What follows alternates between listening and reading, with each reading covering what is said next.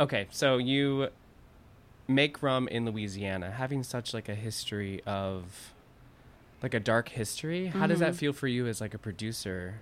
Yeah. Is that like a, a question or a thought that goes through your mind? Yeah. I, it's something I think about every single day. I bet.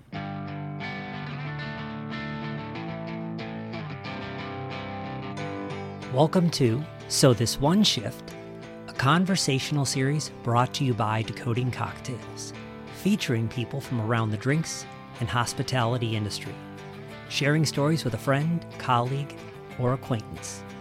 With any luck, we'll get to listen in on some hilarious and heartwarming tales, along with the moments that shape our lives and work. Learn more about the show, our guests, how to submit your own conversation, and subscribe at sothisoneshift.com. Hey, everybody. Welcome back for another episode of So This One Shift. Uh, so glad you're here. Thanks for making this part of your day. Uh, today, you're going to get to hear from Olivia Stewart and Carlos Kennedy Lopez. Olivia is the president of the Louisiana distillery Oxbow Rum, which procures its sugarcane from a plantation that Olivia's family has grown on since 1859. Carlos Kennedy Lopez is the future head bartender of an establishment uh, that will be called Lolita. Uh, it's opening in Midtown Manhattan later this year and is part of the same beverage family as uh, one of the guests you heard from last week of Marshall Manaya, of Valerie, and Madame George. And much like our guests last week, Olivia and Carlos met just a few minutes before recording.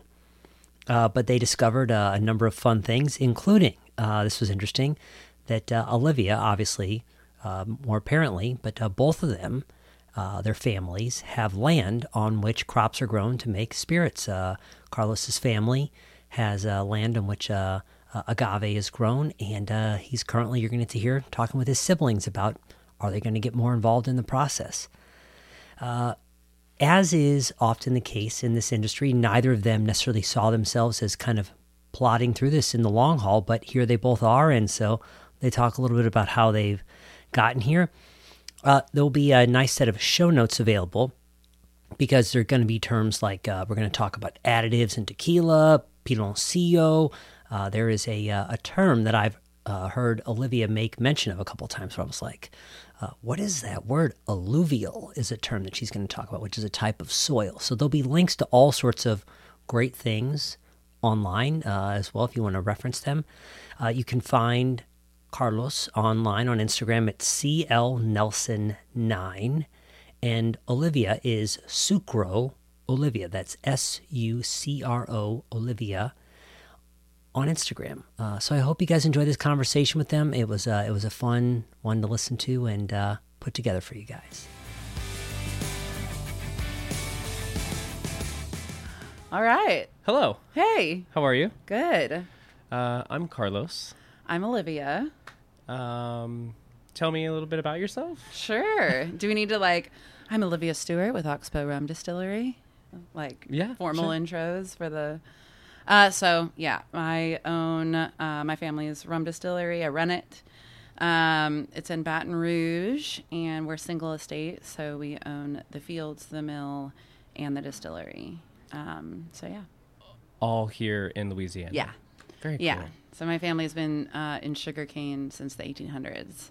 Wow. And then a little more recently, we decided to try our hand in rum. Very cool. Yeah. Uh, well, I'm Carlos. Um, I live in New York City. I work at a gin bar uh, called Cool. Valerie. Um, but I am about to help uh, my boss open a sugarcane and agave distillate bar next door. So should be fun, and I'm trying to learn as much as I can about rum. Yeah. What neighborhood is it in? um, it's going to be in Midtown on 45th Street. Cool. Yeah. Nice. I so I used to live in New York, and um, I was in the art world, like working in galleries and consulting and stuff. That's like what I thought I was going to do with my whole life. Um, you know, went to like, like got my master's in it and everything. You know, like really thought I was on a a path, and then COVID hit. Yeah. I think COVID changed a lot for a lot of people. I was similarly, I was, um, I have a BFA in acting. Cool. And I moved to New York and I was like, I'm going to go to Broadway. It's going to be amazing. I'm going to be in all the shows. And then I got there. I moved and was working on a movie. And then I started doing like production and back end of movie sort of things, like um, AD work. Then the pandemic hit and Yeah. life sort of aligned itself in a way where I fell in love with the bar. Yeah. I was like, I've been in the service industry since I was 18. yeah. Let's just get both feet in there. Right. Career it up. Yeah. Yeah. Clear it up. Totally. Yeah, I so I got my start in bartending um, here in New Orleans. Um, and then I bartended in New York for a little bit and you know, thought like it was totally behind me, the the industry as a whole. Uh, but you know, life has a way of working itself out. And my husband now we met bartending here in New Orleans and he had moved up to New York to like try and get out of the industry. Because you know when when you do it here in New Orleans, it is very it's volatile anywhere or it can be, you know, but here, especially like 10 years ago, there was just like no focus on like moderation or any kind of uh, mental health anyway. So we got out and we were living in New York. But, you know, when COVID hit, we came down. Um, we didn't lose our jobs or anything, but we just thought, oh, we'd ride this thing out for a few weeks. And then we got here, and my dad was like trying to run the Brum brand at the time. It was under a different name, and, and he was just like, I can't do it. Like, I don't know this. I run a sugar mill. I don't Yeah. know what the hell any of this is. Please just move back and help me. Um, and my husband, he'd like home brewed and stuff before, and we had we had a palate develop because of bartending, right? Like we learned and trained under CureCo here, so like. Um, you know, it was very much a study for us. Uh, so we just kind of had to reach down, pull that back out, and here we are. He's my distiller Very cool. And um, you know, I've just like been drinking from a fire hose on all things like sugar industry, sugarcane, farming, cultivating, and and rum, obviously. So, if you have any rum questions or sugarcane questions for your bar, Well, I was really because of course Louisiana has such a history of sugarcane. Mm-hmm. Um, I was walking, I don't know where. I was quite drunk a couple of nights ago. yeah, But there was, I think, a museum, and it was like Louisiana was founded on uh, and made famous by cotton and sugarcane, and I was like, of course, where where are all the sugarcane like distillates in this city? yeah, right. So, um, like cotton and indigo definitely were big, but sh- once they realized they could crystallize and grow sugarcane here, um, in the 1700s, that's and like toward the end of it, of that century, it started becoming more viable and more of an industry. Um, as like cotton disease and everything like wiped it out, um, people started switching to sugarcane, and like really the first half of the 19th century, you have like your big boom. Um, actually, the first like sugar cane plantation uh, where they crystallized sugar was where Audubon Park is today. Um, yeah, so definitely a super rich history.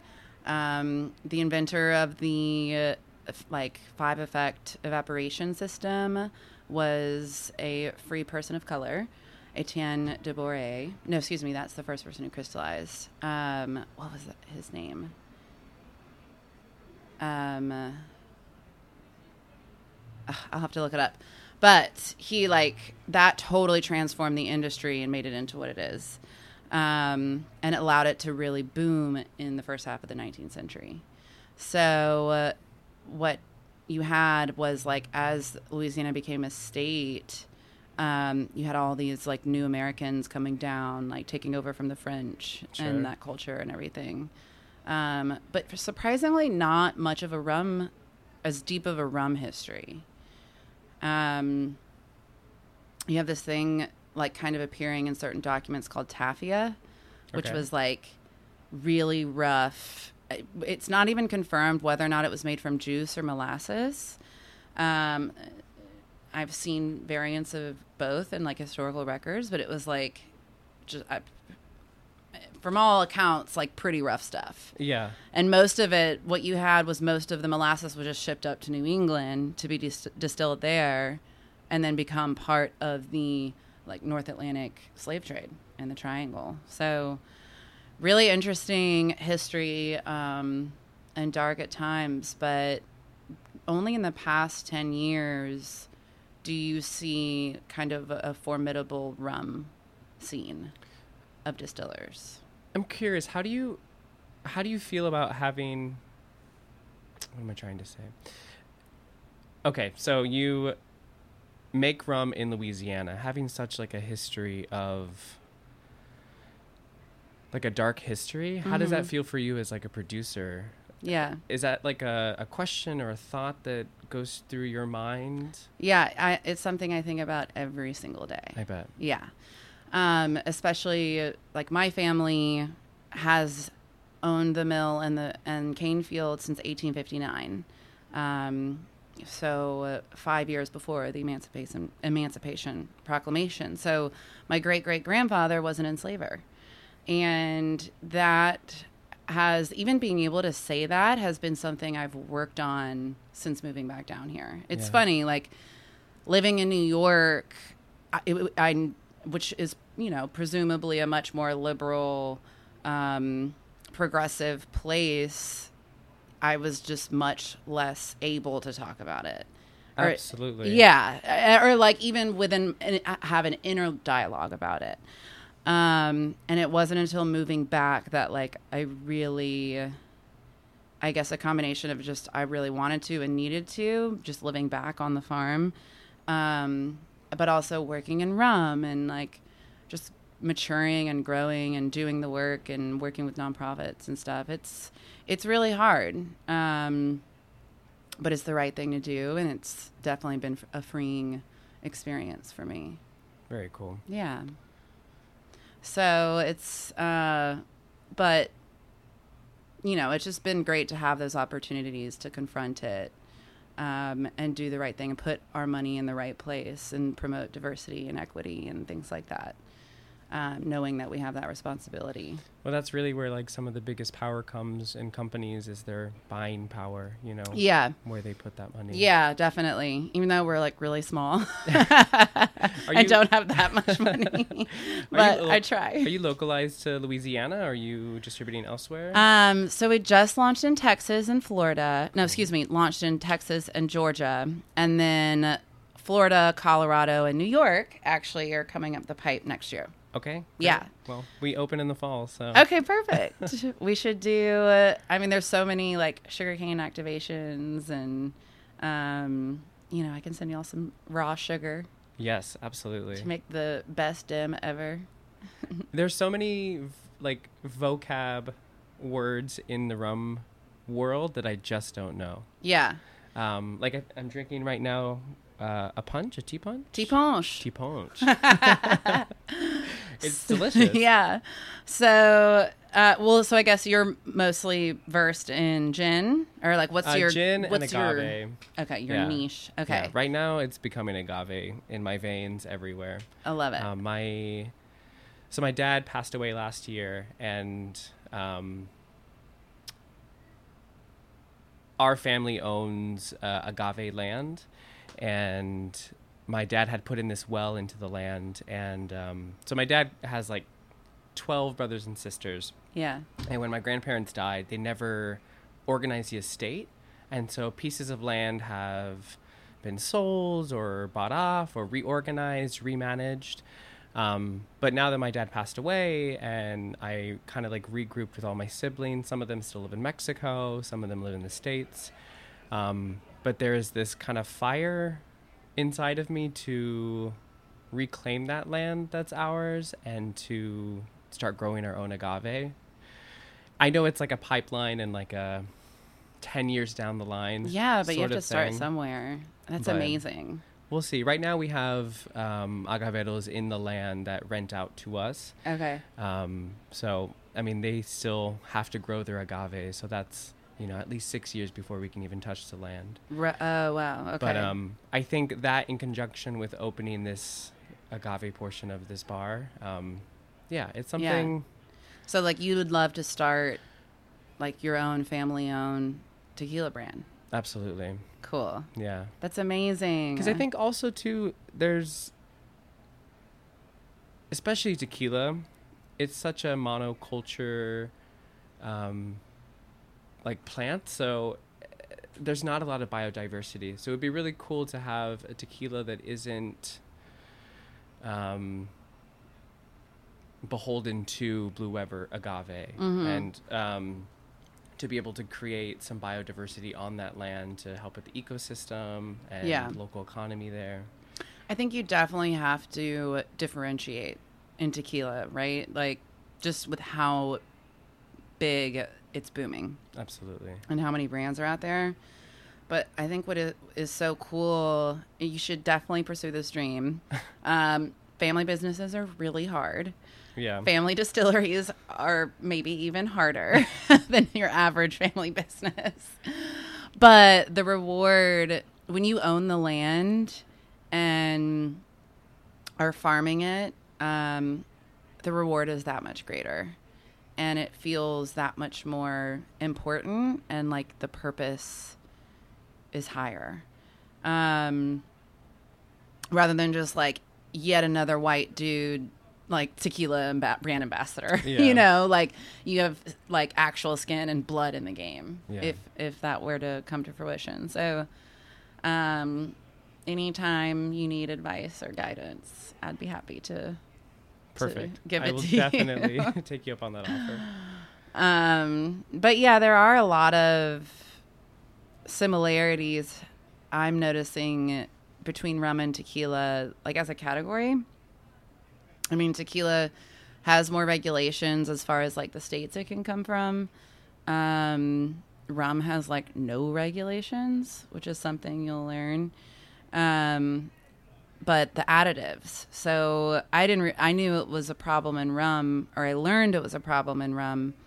Um, it, when I first like got into this, um, and that's kind of what led, or I guess directed our brand development uh, under Oxbow, which was all is all about additive free, um, sugar free, you know, premium sipping rum brand, right? Um, but I didn't realize it was such a thing in tequila too. It's honestly one of our most challenging things right now in building the back bar. Is uh, Marshall Manaya and I both are very. We really do not want an additive bar. So Yeah. our plan is to have hundred percent additive free tequilas, and it's a challenge. Yeah. But Do y'all use the matchmaker? Yeah, the matchmaker is Yeah. incredible. Um, I wish someone would do that for rum. I don't have time, but if you're I- out there, yeah, um, plugging this uh, PSA right now. Um, yeah, it's it's things like that that I think could help progress the rum category, and because people are starting to learn about it in tequila, and like people these days really want to know what's in the bottle and what they're drinking. So, which I think they should. And I think the tides are changing too because we will go to tastings with you know different rep companies and they will they understand that people are looking for that and they can help guide and and um, you know sh- lead us down the right path. Yeah, Um, but it's still challenging. And also too, it's not even about necessarily. I mean, additives are important, right? To be transparent about it. yeah, But just having transparency, period, in a bottle that you're consuming, that you're presenting to your guests, customers, yeah, that transparency, transparency can go so far yes, in a conversation, in respecting like the agave that took years to grow. right. Yeah, that's another thing. Not just transparency about what's in the bottle, but how it was made and like the labor practices. Um, I don't know if that's an issue with agave farming in Mexico. Do you? Um, Because it definitely is in sugarcane in like Latin America. a lot of the regulations with tequila and mezcal, and I'm not an expert in this. At yeah, all, but, you will be one day. I will be This is day. how you start. This is the journey. Um, especially in mezcal, there's a lot of um, families that will join co-ops because it's the only way to put food on the table. right. But the hurdles in that is like the hurdles in anything, like you know, um, um, in coffee, what do they do? It's called like uh, I can't think of the word, but it's like a like fair trade type fair of thing. trade. Yeah, fair trade is not necessarily fair, right. and it doesn't necessarily like pay as much as it should pay. Hmm. Um, but I think a lot of the cooperatives and there's a lot of great work in Mexico to make sure that those people are getting paid. Um, so I, I think it has a bright future. There's definitely a lot of problems, but I think these conversations and conversations that are happening within the spirit are gonna guide it down the right path. Yeah, And who knows? Maybe in like 20 years, I can be one of those people who pays those people yeah. the proper wages definitely, and uh, with the right conditions. with the right Yeah. conditions. Yeah. Yeah, that's something in rum. uh, Definitely one of the things I propose for and like try and push for the case for American rum. If it's made from American sugarcane, like you know that is coming from the right a good place with good conditions and good pay. You know, because it has to. It's you know it's um, at least you know the responsible employers. Yeah. Um, and you know, there's a close watchful eye on the Louisiana industry, especially on that. So it's like you know exactly what you're getting if you're buying like a Louisiana sugarcane made product. Um, and you know, I'm really proud of that. So I just hope I'm trying to get that to take off. Yeah. but like as y'all stock your bar, you know, and I've noticed this with other bars too, you know, they really they kind of stock based on ethos as much as they do liquid. yeah, absolutely. Yeah. Well, because I think it starts the conversation and creates a community at the bar. Right? Yeah. We and were having- storytelling. the storytelling. We were having this conversation the other day here at Tales with a couple of people about bars, and you know, we were talking about different 50 bests and dive bars and this, and I think everyone there had the same idea that like the bar is community, and without that community, and without the availability to access that community, what's the point? Yeah. And what are we doing? Is it, it it just is it stale? Is it alive? Is it worth it? Yeah. Yeah, if it's just the brands with a ton of money, like making it on the bar, on the back bar, and that's all you're talking about, like, what are we all here for? What are we all here for? yeah. Um, I have a question about your rum. Yeah. Is it agricole? Is it Yeah. So we do both uh, cane juice based Okay. and molasses based. perfect? Um, I actually brought a bottle of our cane juice based if you want to taste it. Absolutely. Awesome. Uh, so uh, this is our. Um, obviously, no one can see us, thankfully, because I have poison ivy on my face. That's what that is.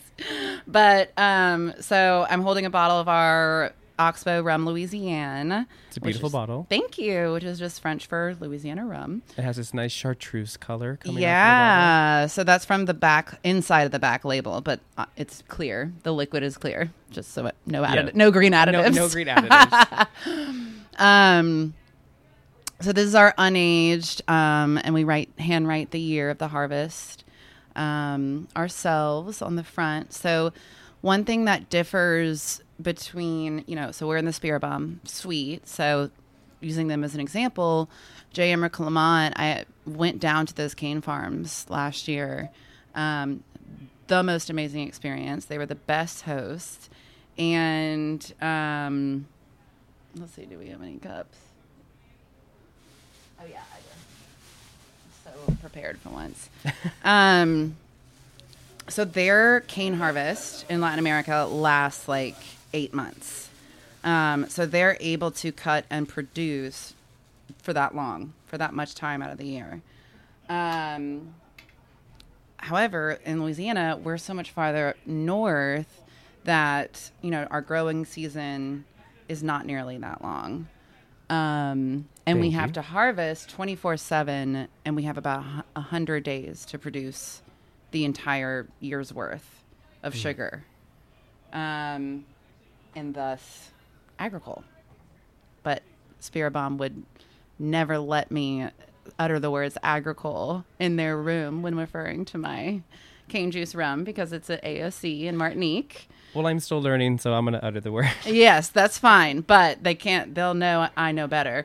Um, so the, a cane juice based rum. So Okay, cane juice. this is a great learning opportunity. This is wonderful. I really appreciate Um, it. Yeah. So agricole, French word for agriculture, is a AOC rum agricole, is an AOC protected term by the French government, and the EU acknowledges it. Latin America acknowledges it.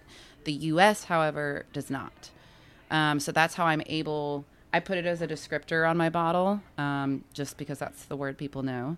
Um, but they basically, if it doesn't, if it's not made, if it's not Martinique sugarcane and distilled and bottled in Martinique, you can't call it agricole. Uh, but American cane juice producers do all day and all night.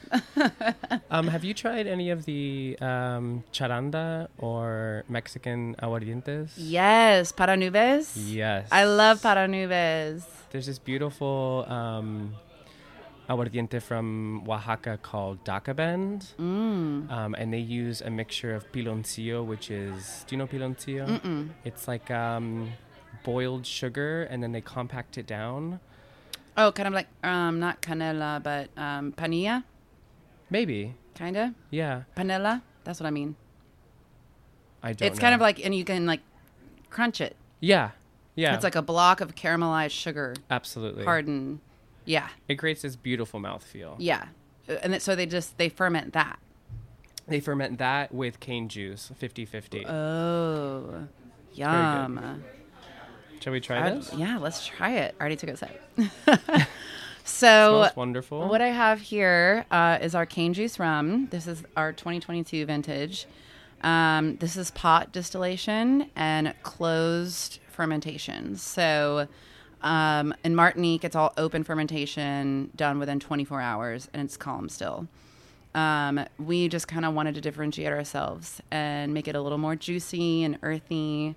Um, you taste like the alluvial soil that we have down here in the Mississippi River Delta. So Alluvial super, soil. Oh yes, all that rich river sediment over millennia just depositing as the m- mouth of the Mississippi. oh, yeah, absolutely. So that's what uh, that's the type of soil we have. So Louisiana terroir. that's it. So um, when you go taste the JM, take note of how you'll notice in in a Martinique style, it's like volcanic, and you can i can even taste like a salty sea breeze when I sip it. You know, Absolutely. it's a Caribbean island, so of course it's going to be different than the rich, uh, humid, not salty sea breeze region we have down here in Louisiana and that's terroir and spirits, which you get in a cane juice, any cane juice product like cachaça or aguardiente or something like that. Mhm. I love the category so much. Me too. Yeah. I was. We went for a rum tasting last week, um, and we had tasted some of the bottles, like El Dorado and um, JM, and every time I circle back to those brands, my nose immediately can tell what brand it is. You know, you can you can smell and taste the specific terroir. You know, Yeah. You yeah. can taste a Demerara from uh, uh, El Dorado. You can taste that volcanic soil from Mm-hmm. Yeah. JM. Yeah, I mean, in molasses rums, it's harder to tell just because that's been processed uh, before fermenting.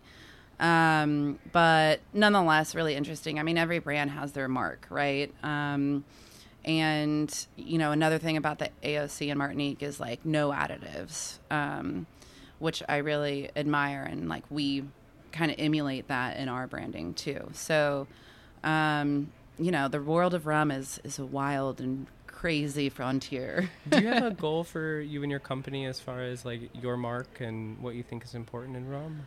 That's might be a little vague, but like, is there No, I love that. just pops out to you? That's I a driving we want to be like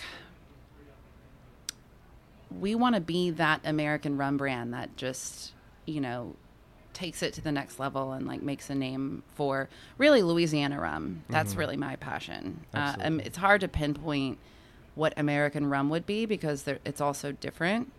Um, and so, you know, I just I feel like rum has not had its like heyday sexy moment yet, like Mhm. tequila's having right now. Um, and we would just really love to be at the forefront of that and just educate people uh, and have it be, you know, like like hearing, let me get an Oxbow old fashioned in like Nebraska. Absolutely. Absolutely. Well, I look forward to that day. Yeah, me too. What would you call your family's tequila brand if you had? Oh, man. Have you ever thought about it? I mean, probably something to do with my father, or because my grandparents had purchased the land with the intent to leave it for the children to grow and live on. And we had this whole conversation recently with my brothers. A couple of them don't care about it or, you know, are less passionate, which is completely understandable. You don't have to be passionate about it. But we did have this conversation about how this land was given to us and is ours for us to grow and to prosper and to create generational wealth within our community and our family. So maybe after my father, Liovas. Yeah, Yeah, that'd be amazing. I mean, that's what my, you know, those who came before me, they had the same idea, and here Mhm. I am Yeah. with selling, talking to you about my rum. Well, cheers to that. Cheers to family farms To family farms. and spirits made from them. Goes down really smooth. Thank you. It does make a good Ti' Punch. Sorry, Spirit, Spiribam. Thanks for joining us today. Learn more about the show, our guests from around the industry, how to submit your own conversation, and be sure to subscribe at sothisoneshift.com. This series is produced by Decoding Cocktails.